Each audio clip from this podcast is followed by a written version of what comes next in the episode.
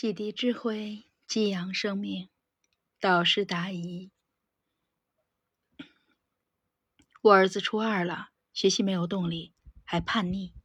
当我和他因为手机发生冲突，他情绪大了，会说脏话骂我，我的情绪也会被勾起来。这个时候我该怎么办呢？导师答疑：接纳孩子，首先也是最重要的，学习接纳。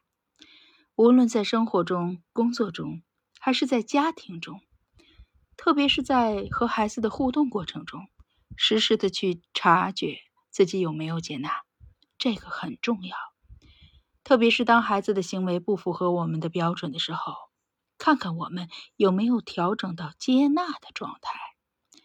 无论他处在厌学的状态，还是抑郁的阶段，还是叛逆的阶段。真正的去接纳孩子。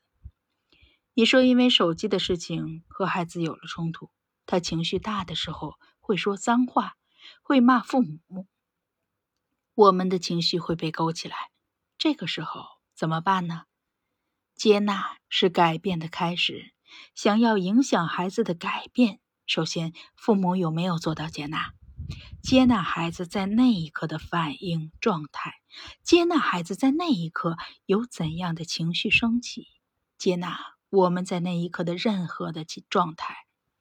那一刻，我们的互动模式是有效的还是无效的？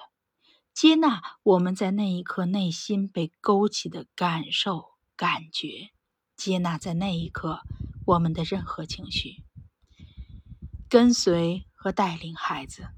透过跟随、带领和感受孩子，真正在接纳的前提下，跟随孩子的感受。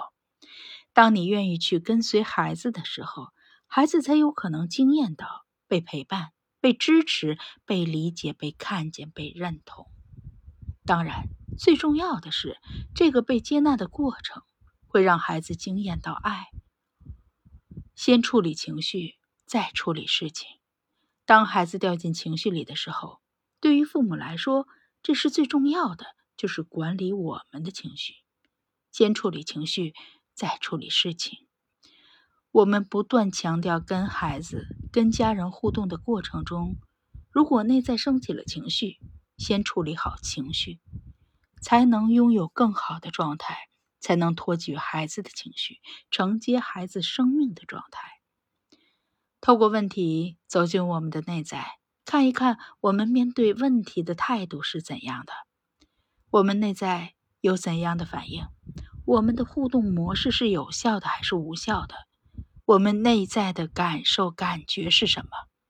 当痛苦升起的时候，去观察你的态度，是主动吃苦还是被动吃苦？在那一刻。不对抗你的情绪，不对抗你内在各种各样的感受和感觉，不对抗那一刻孩子发生了什么。你只要把态度调整到主动吃苦，主动透过痛苦走进自己的内在，向内看，研究自己。这对跟孩子的互动，对陪伴孩子成长，对管理自己情绪都有很大的帮助。四步走：第一步，观察自己的态度；第二步，观察体验痛苦的模式。我们体验痛苦的模式是隔离感受的模式，是忍受的模式，还是承受的模式，或者是品尝的模式？如果我们启动的是忍受的模式，你会发现在那一刻，你很容易启动隔离感受、中断连接的模式。在那一刻，你想跟孩子有一份生命的链接、情感的交流、情感的共鸣，几乎是不可能的。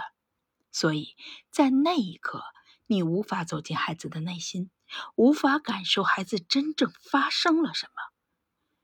第三步，找到你内在的感受、感觉，在身体有显化的地方，看一看你在那刻。有怎样的情绪的负荷，有怎样的气血在涌动，在那一刻，内在有怎样的感觉、感受升起？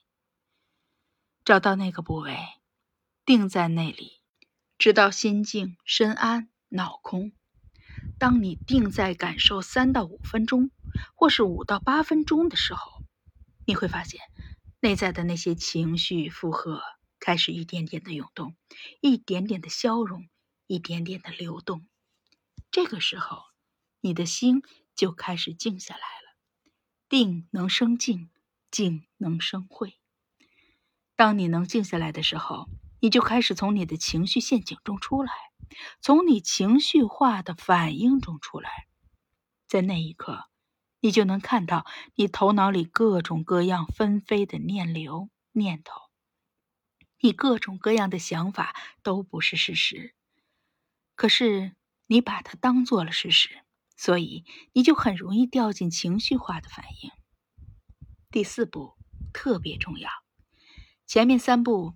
不带任何的期待和目的的去做，那一刻，你的情绪状态慢慢的就发生了改变，负荷开始慢慢的消融，情绪流动，这时，你就开始慢慢的恢复到情志平衡的状态，再去跟孩子互动，你会发现，你不再会掉进你的情绪里，跟孩子互动。就会心平气和，你很容易看到事实，看到真相，你就会基于事实、基于真相、基于整体做出你行为的反应。这个时候，往往你就能支持到孩子，而不是干扰到孩子。